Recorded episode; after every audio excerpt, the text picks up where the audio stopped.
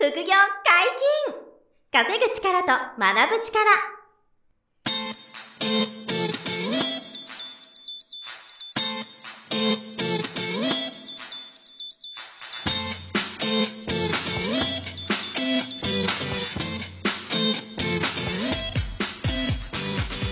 この番組は稼げるようになりたいを叶える副業アカデミーの提供でお送りいたします。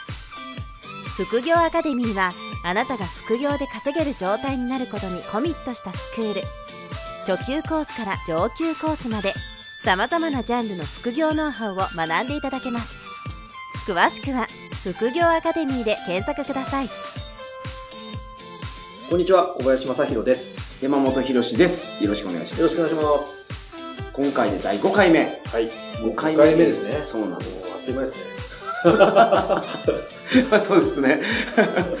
あの、5回目で聞きたいことなんですけど、はい。やっぱり副業で成功する人、失敗する人いると思うんですよ。うん。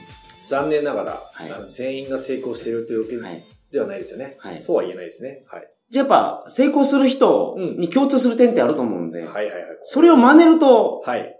成功に近づくっていうあ、もう間違いない。間違いないですよね。はい。その辺をやっぱ聞きたいんですよ。これは僕もう一年中、この話はしてます。なんで同じことをお伝えして、はい。あの、結果出る人と、はい結果出ない人が、こう、分かれちゃうのかなっていうのが、もうずっともやもやするわけですよ、はいはいはいなんで、あの、まあ、すごい考えてて、はいこれだけでね、あの、3時間ぐらい話せるんですけど、まあ。いや、これちょっと時間が、そんな3時間尺取られるとい。や、そんな付き合ってもらえないと思って、ちょっと端的に言いたくて、まとめたいと思うんですけど、はい。まあ、あの、まず、その、いつもまあ過去のね、放送でも言わせてもらってますけど、はいえーうまくいかない人っていうのは、もう、うんとにかく行動しない人なんですよね。ととにかく行動しない人以上っていうのがあって、はいで、えっ、と、失敗してしまう、こう、主な、あの、特徴、そういう方の特徴っていうのは、うんうんとね、やらない理由を探して行動を止める。っていうことが、やっぱ一番、こう、うん多いですね。なるほど。うん、例えば、今まだお金がないです。うん。えー今まだ時間がないです。うんえー私にはそんな人脈がないです。はい。えーあの、今私には、あの、そこまでの勇気がないです。うん。えーもう少し勉強してから、これ多いんですよ。はいはい。もう少し勉強してからにします。一番こう、うんまあ、あの、うまく、うまい理由。まあ、これ理由を根拠に、うんえー行動しません。はい。保留にしますっていう人がやっぱ多いんですよ。はいあるいはちょっと始めたんだけど、うんせっかく始めたのに今言ったような理由で、やっぱりもう少し後にします。みたいなね、ことが多いんですね。それは始めたのに、うんなんかそれをもう一歩踏み込まないとかそういうことそうです。これ、れはまあまたね、いろんな理由があるんですけども、はいその、うすぐに結果が出ないことがやっぱありますから、はい。えーで、お金が減っちゃうなと思って、うんえーお金の経済的な不安に負けて、えーと継続ができないとか、はあとは、あやってみた結果が自分のイメージと違って、うん。えーあれ？そんなにすぐ結果出ないぞってなって、はい。あと3ヶ月半年やれば、すごい結果出るのに、はい。えー最初の1週間2週間で、やっぱりこれダメじゃんと、うんノウハウがおかしいんじゃないかなと信じられなくなって、他に行っちゃったりとか、諦めちゃったりとか。なるほど。まあ、あの、あとは、えーご家族とか友達とかうん。から反対されて、はいやめときなよ、そんな副業って。うんどうするわけいかないでしょって反対されて、あ、そうかなって言ってフェードアウトするとかっていう感じで、これまあ摩擦って一言でまとめちゃうんですけど、なるほど。あの、結果が悪い、いい結果が出ないとか、えーなんかこう、自分の思ったものと違ったとか、えー周りから反対されるとか批判される。これ全部摩擦って僕言うんですけど、うん要はこう、新しいチャレンジをすると必ず摩擦が起こるんですね。で、この摩擦が辛いんですよね。だからみんなやらない理由探してうん行動を止めちゃう。から、あの、そこで結果が当然出ない。うん。っていう形なんで、えっ、と、まあ、摩擦は行動してる人にしか起こらないっていうのが、逆にポジティブな捉え方で、うん。摩擦が起こったらやれてるなって思ってほしいんですけど、うん。はい。まあ、これはまあ一つのコツなんですけどね。まあ、ただ結論としては、行動しない人はい。が、あの、失敗してしまうか、結果が出ない人で、なるほど。だから、副業が成功する人、失敗する人っていうのを僕が思ってたのって、うん副業で成功する人っていうのは、うんまあ、利益が出る。はい。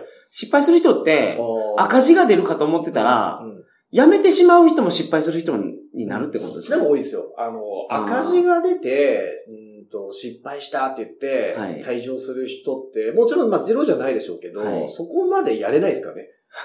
うん赤字が大きくなるまではい頑張れないですから。その、そこの摩擦まで生む前に、小さい摩擦でやめちゃうっていうのは実は多いですよ。ああ。そこが僕は。はもやもや、悩みますよね。なるほど。だからまあ逆に言えば、行動さえできてれば成功する、あるいは成功にどんどん近づいていくっていうところではあります。うんで、えーなんで、こう、副業に、その、まあ、向き不向きもよく言われますけどね。はい。あの、向いてない副業をやったら、あの、失敗しますかとか。まあこれはまあ、一もちろん一理あるんですけど、もう選択肢は多いんですよ、今。もう。はい。副業の選択肢が。そう、副業の選択肢が多いんで、はいあの、リスク低く、えーお金ほぼゼロで始められる副業から、はい。もうちゃんとリスク取って、資金もちょっと使って大きく収入取る副業までもいろんなものがあって、はい。なんで選択肢がふさわしいものがありませんっていうのは、その、あの、言い訳はね、多分通用しないほど、今、あ副業っていうのラインナップはいっぱいあるんで、なるほど。これがその、あの、なんていうんですか、自分にぴったりの副業がないから失敗するとか、はい。っていうのは理由としてはあんまりな成り立ってなくてうん、どっちかというと、まあ、冒頭に申し上げた、はい。いろんな理由を並べてしまってうん、行動しない人、途中で行動が止まってしまうっていうのがう、ん一番副業でうまくいかない人。なるほど。成功する人の特徴の一つが、じゃあまあ、継続して頑張る人。あ、そう、これはね、あのこれがまず一つ。あめちゃくちゃ大事です。あの、まあ、ダジャレですけど、はいコツコツがコツっていつも言うんですよ。お 毎回言って滑ってる セミナーとかでよく言って滑ってはいるんですけど、だから大事で、はいもう足が止まらない人がとにかく強いですね。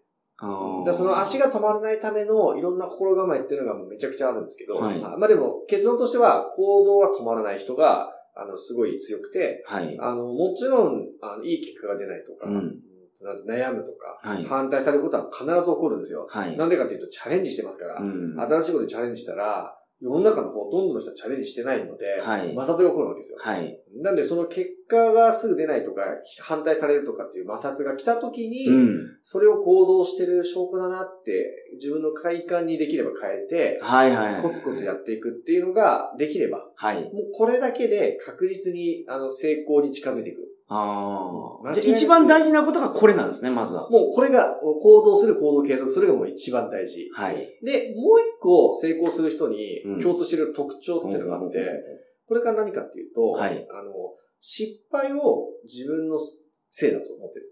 はい。失敗は自分のせい。で、成功は人のおかげって思えてるっていう。なるほど。これめちゃくちゃ大事で、深いですね。はい、これあの、まず、多くの方がどうかっていうと、はい残念なことに、失敗は人のせい。うん。失敗は環境のせいで、はい。成功した時は自分のおかげって思ってるんですね。うんこれ多くの人の特徴。なるほど。なるほだど。はい。あの人が、えっとこういう情報を教えてくれて、はいあのこれ投資してみたのに、はいめちゃくちゃ失敗したなと。はい。あの人の情報、あの人のせいだと。あの人が教えてくれたから。うん。あの人のせいだとか、あるいは、この会社、今月、ボーナス、業績悪いからってカットされたんだけど、はいはいマジうちの会社終わってんな、とか、こういう、こういう感じです。うんこれは、えー失敗は人のせい、うん環境のせい、で、成功は自分のおかげっていうタイプで、はい。これはもう、間違い、履き違えてて、はい。いや、あなたがその人の情報を信じて、うん自分で決断して投資したんでしょって。あなたが自分で就職活動して、はい。自分で泣いてもらって、うん就職するって決めた会社を選んだの自分でしょって。はい。いうことで、あの、成功する人の共通点はうん逆なんですよね。失敗した時に、いや、まあうん自分で選んだ選択肢だからなって思えてるんですよ。はい。だから自分で選んだ会社だから、まあボーナスカットしょうがねえなって、どうしたら業績伸ばせんのかなって思うし、はい。はい。まあ自分で信じたあの人の情報で、自分で投資してから、まうんあ失敗したけど自分のせいだなと。うんもう次から同じミスないから、いい勉強だったなって。はい次行こうって思う。要するに、この失敗した時に自分のせいと思って、うん成功した時に逆に、いや、あの人とのおかげでうまくいったなとか、いや、タイミング良くて運良かったなって感謝できる。はい。はい。あの、一般的な人はうん成功した時に、ほら言ったでしょ、俺の言った通りになったでしょ。最初からそう思ってたから、とか言って、自分の手柄になっちゃう。はいはいまあもちろんまあ、あの、絶対そうじゃダメっていうことではないんですけどね。それが自信になればいいんですが、はい。ほとんど中長期的に安定して成功し続ける人っていうのは、うんあの、失敗は自分のせい。はい。成功を人のおかげ、環境のおかげ、うん運のおかげ。って思って、まあ神様のおかげみたいに思ってる。なるほど。ですよ。で、えっと、その逆の人は、うんと、なかなか中長期的には成功はないです。あの、短期的にラッキーはあります。宝くじが当たった。はい。仮想通貨が100倍になったね。はいこれは失敗を人のせいにしてるマインドの人でも、たまに結果出る人います。うんただ、中長期的に必ずそのお金を失ったりしまうす。んあとは浪費したり失ったりする。で、えっと、成功は、失敗は自分のせい、えー成功は人のおかげって思ってる人は、あの、中長期的にずーっと安定して結果ができ出てくる人で、で、周りにも同じようなタイプの人が集まるんですよ。はいはいはい。だから、あの、いや周りにそういう人ばっかり集まるそと、う居心地いいっすよね。もう最高ですよ。だから、化学反応が起こるし、はい相乗効果でどんどんボトムアップしていくんですよ。ただ、、まあ、確率で、わ 割合で言いますと、はい。5%ぐらいですね。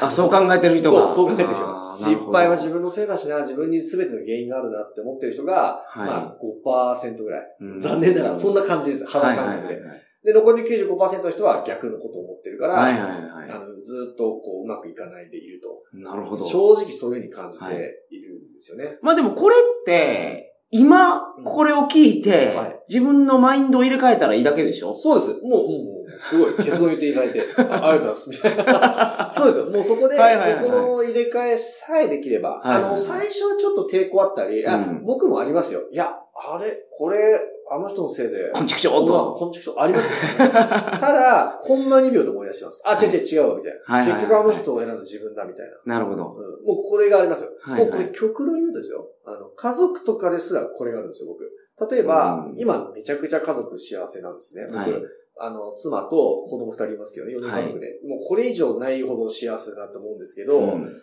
まあ、例えば妻に、あれこれはやっといてほしかったなって家事とかね。はい。あれこれなんでやってないのかな？もやもやってありますよね。はい。え、なんでこれ子供にうんこんなことをやらせてみ、許容してんだろうなとかあるわけですよ。はいはい。うんで、まあもちろん、ベストを尽くして、それが改善するように動くんですけど、はい。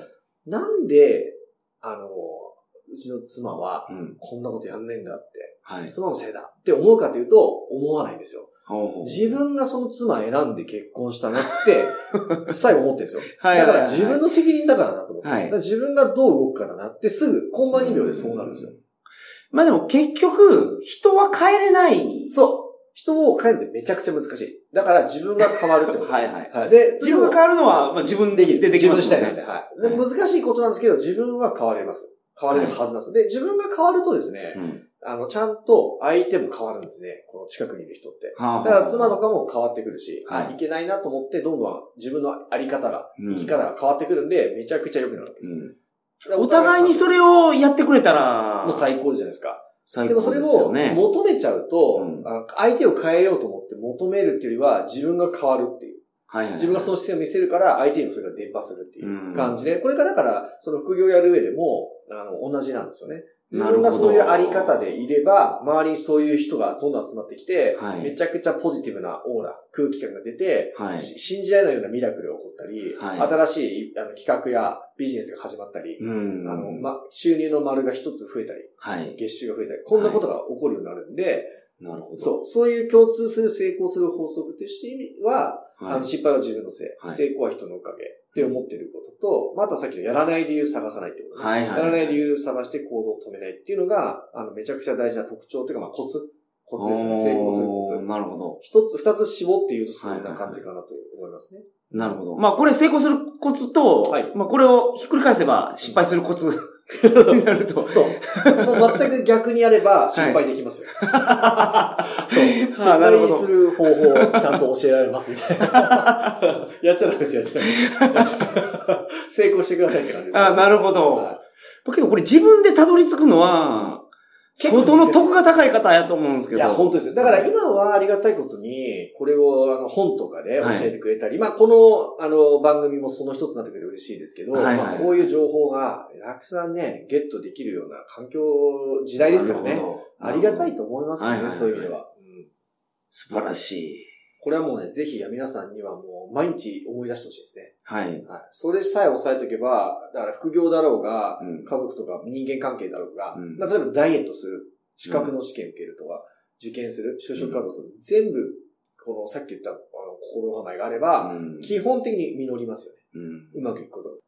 あとは、やっぱりその、初心者、副業初心者うがん、ハマりやすい落とし穴っていうのがはあるんじゃないかなと。これもめちゃくちゃ大事でしてね。はいこれもね、3時間ぐらい話してるんですけど、これも、ちょっと短くもう少し短く山本さんに怒られちゃうんで。あのですね、これもよく言うんですけど、はい。副業をやるときの落とし穴代表的なの一つだけ言うんですけど、あのグリップできてる収入になる副業と、グリップできてない収入を作る副業ってあるんですよ。グリップっていうのは握り込むってことそうそう、ちょっとわかりにくかったんですけど、グリップってのは握り、自分が掴める、はい。掌握してる収入か、うん。えー自分が掌握、コントロールできてない、はいまあ、いわゆる、あの、人任せや、そう外部任せの収入ってあって、はいはいはいはい。ちょっと具体的に言うと、例えば、うん会社員やってはい、毎月お給料もらうっていうのは、はい。あもちろんあの、倒産のリスクとかありますけどね。はいただ、働けば、ほぼ毎月確実に収入入りますよね。はいサラリーマンとして給料が。はいこれはグリップできてるんですよ。うん。やれば稼げる、稼げる力の一つですよね。アルバイトすればお金が入る。そうですし、例えば、うんと、メルカリで、えー物を、どっかで仕入れてきたものをね、はいえっとメルカリで売って利益出せる力。はい。これはまあ物販の一つですけど、はい物販で稼ぐ力がついてる。はい。あるいは、例えばセミナー講師をやって、うん。えーセミナー料金がもらえるとか、コンサルを受注できるみたいなはいはい。こういうセミナー講師の、これもグリップした収入だし、は不動産を所有権で買って、うん。えー自分の持ってる物件に入居者が入って家賃が入ってくる。うんこの権利収入もグリップした収入なんですよ。はいはいはい。自分の努力やうん自分の工夫、自分のその、えっ、と、行動の結果、手に入った、あの、うんコントロールできている、掌握した収入はいはいはい。が、まずグリップできている収入。なるほど。でグリップできてない収入って何か、例えば、宝くじが当たった。うんうんあとはね、なんと仮想通貨もこれに入っちゃうんですけど、はい。仮想通貨って自分が、うわ努力してもビットコインが上がるわけじゃないですよね。はいはい世の中の流れで。はい。買う人が多ければ上がるし、うん。売れば下がりますよね。はい。で、えっ、と、その、時代とか時流とか、外部にのにほとんど任されてて、はい。まだ株とか FX ほどテクニカルなチャート分析が通用することまでまだ来てないんですよね。うん。世の中の流れでどんどん動いて、はいはいそうですね信じられない何十倍上がって何十倍下がってみたいな。確かに。なりますよね。だから、その世の中任せなんですよ。はいだからはいはい。だからこれはグリップできてない収入なんですよ。うーんなるほど。うんで、例えば誰かから毎月、えーはいお小遣いもらっているとか、はい毎月なんか仕送りもらうとか、はい。谷町がいて。そう、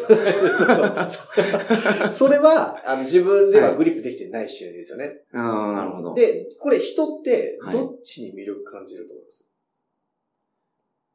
り魅力感じるのは、いや、それはグリップできてる方が、あの、最終的にはい目指したいのはグリップできてる収入じゃないですか。当たり前ですけど。ただ、大変なんですよ。まあ自分でコントロールしてますからね。そう。その、その、コントロールしなきゃいけない大変さとか、その力を養うプロセスが大変じゃないですか。はい。つまり、何が言いたいかというと、グリップできてない収入にうん走りがちなんです。うん人って。お小遣いちょうだいとかそういうことですか？そう、お小遣いちょうだい。あとね、この間、あの、まあ、某、あの、経営者が、はい。上場企業の経営者が、はいお金ばらまきますキャンペーンやったんですね。ツイッターでバズってます。ああ、バズりましたね。はい。で、あの、まあ、1億円ぐらい配ったんですよね。で、もう信じられない人数がリツイートしたんですよ。はいリツイートした人にお金100万円あげますっていうキャンペーンでした。まあ皆さんご存知だと思いますけどね。はい。もう死ぬほど集まるわけです、あそこに。はいはい。リツイート、リツイート。はいはいやるわけですよね。で、えっ、と、まあでもそれはもらえるんだったら欲しいじゃないですか。はい。これはもう人間の当たり前の心理なんですけど、うんもう何百万人が動くわけですよね。はいだそういう方には行くけど、じゃあ毎日30分リサーチして、うん。え物販やりましょうっていうと途端に大変。なるほど。はいつまり、はいはいはい。まあ何が言いたいかというと、はいグリップできてない収入にフォーカスするっていうのが落とし穴だと副業を始める時の落とし穴っていうのは、グリップできてない収入を副業として選び、はいそこに全力投球することが落とし穴ってことです。あーなるほど。これをやってたら、ツイッターの複数アカウントを作って、そう、当たる確率でやる やってる人いるでしょうね。考えもしなかったですけど。いやでもそういうことですよ。はいはいそうどうしたら100個作れば100万になりますから。どうしたらラッキーで確率が上がるかみたいなね。はいはいはいはい。でそこに頑張っちゃったりとなか、るほど例えば全財産で宝くじ買ってたり、誰かに仮想通貨が、この仮想通貨100倍になるから、はい。あの、買った方がいいよって言われた時に、うん自分の全資産の5%、10%だったらいいんですけど、はい全資産の80%投下しちゃったとか、実在しますからね、こういう方。はいはい。で、全然上がらないケースがあって、ああ、ダメだったとか。あで、これ、確かに。あの、もう怠惰を求めてなんか、勤勉に至るみたいな。もう、そう。怠惰を求めてそこにコツコツ勤勉になっちゃうから、そう。これは一番やばいことです。はいはいはい。ただ、すごいやりがちです。ああ、な、なるほど。その、安きに流れるっていう言葉をよく使うんですけど、はい人間っていうのは簡単な方に流れる傾向があって、うんあの、まあ、水は高いところから低い方に流れるんですよね。はいはい。で、えー人は難しいところから簡単な方に流れると。はいはい。もう安きに流れまくるんですね。で、グリップできてる収入とグリップできてない収入、どっちが、あの、難しいかというと、グリップできてる収入作る方が、努力や、そのコツコツが、どうしても大なり小なりまあるんですはいはいはい。で、グリップできてない収入っていうのはなんか楽そうに見える。うん。楽、楽なんですよ、実際。うんうんで、あの、だから、どっちに行くかというと、グリップできてない収入に皆さん流れがち。はい。安きに流れがちはいはいはいなんでえっ、と、もうグリップできてない収入でも、うまくいくことはあります、もちろん。はい。さっきみたいに高く上がった、数がめちゃくちゃ上がった。はい。これはもういいんですけど、ただ、それが成功したからって、はいじゃあ、その後安定して収入取り続けられるかっていうと、うん間違いなく、ま、嘘ですよね。ね無理ですよね。まあそうですよね。その確率は非常に低い。はい。で、自分の成長は全くないです。うんそこには。だから、あの、そっちにフォーカスしないでくださいっていうのが残念ながら、はいはいはいあの、まあ、すごい大事です。落とし穴に落ちないためにそれは気をつけてほしいと。あの、否定してるわけじゃないです。グリップできてない収入も、余剰資金の中でうん、リスク取れる範囲だったらやっていくのは全然いいし、私もよくやってます。はい。はいただ、自分のその、ほとんどのリソースをそっちに割いて、時間もお金も。ああ、なるほど。これやっちゃうと、あの、不要の落とし穴に落ちます。リソース割くべきなのはそこじゃない。ないんです。そのグリップできてる収入を、さっきいっぱい例を言いましたけどね、うんああいった副業にコツコツ向き合う。はい。コツコツがコツなんですけど、はいはいはい向き合っていくっていうことが、もう一番最初に、あの、決めなきゃいけない方向性です。そこの道を外すと、落とし穴ズボーンと落ちて、はいはいはいはい。ダメだった副業行ってほしい、失敗した、お金がなくなった、はい。あの人のせいだって人のせいにして、うーんなるほどうん日常に戻っていく。はい。で、これが一番の落とし穴です、はいはいこれをすごい、あの、最初に伝えてるんですよ。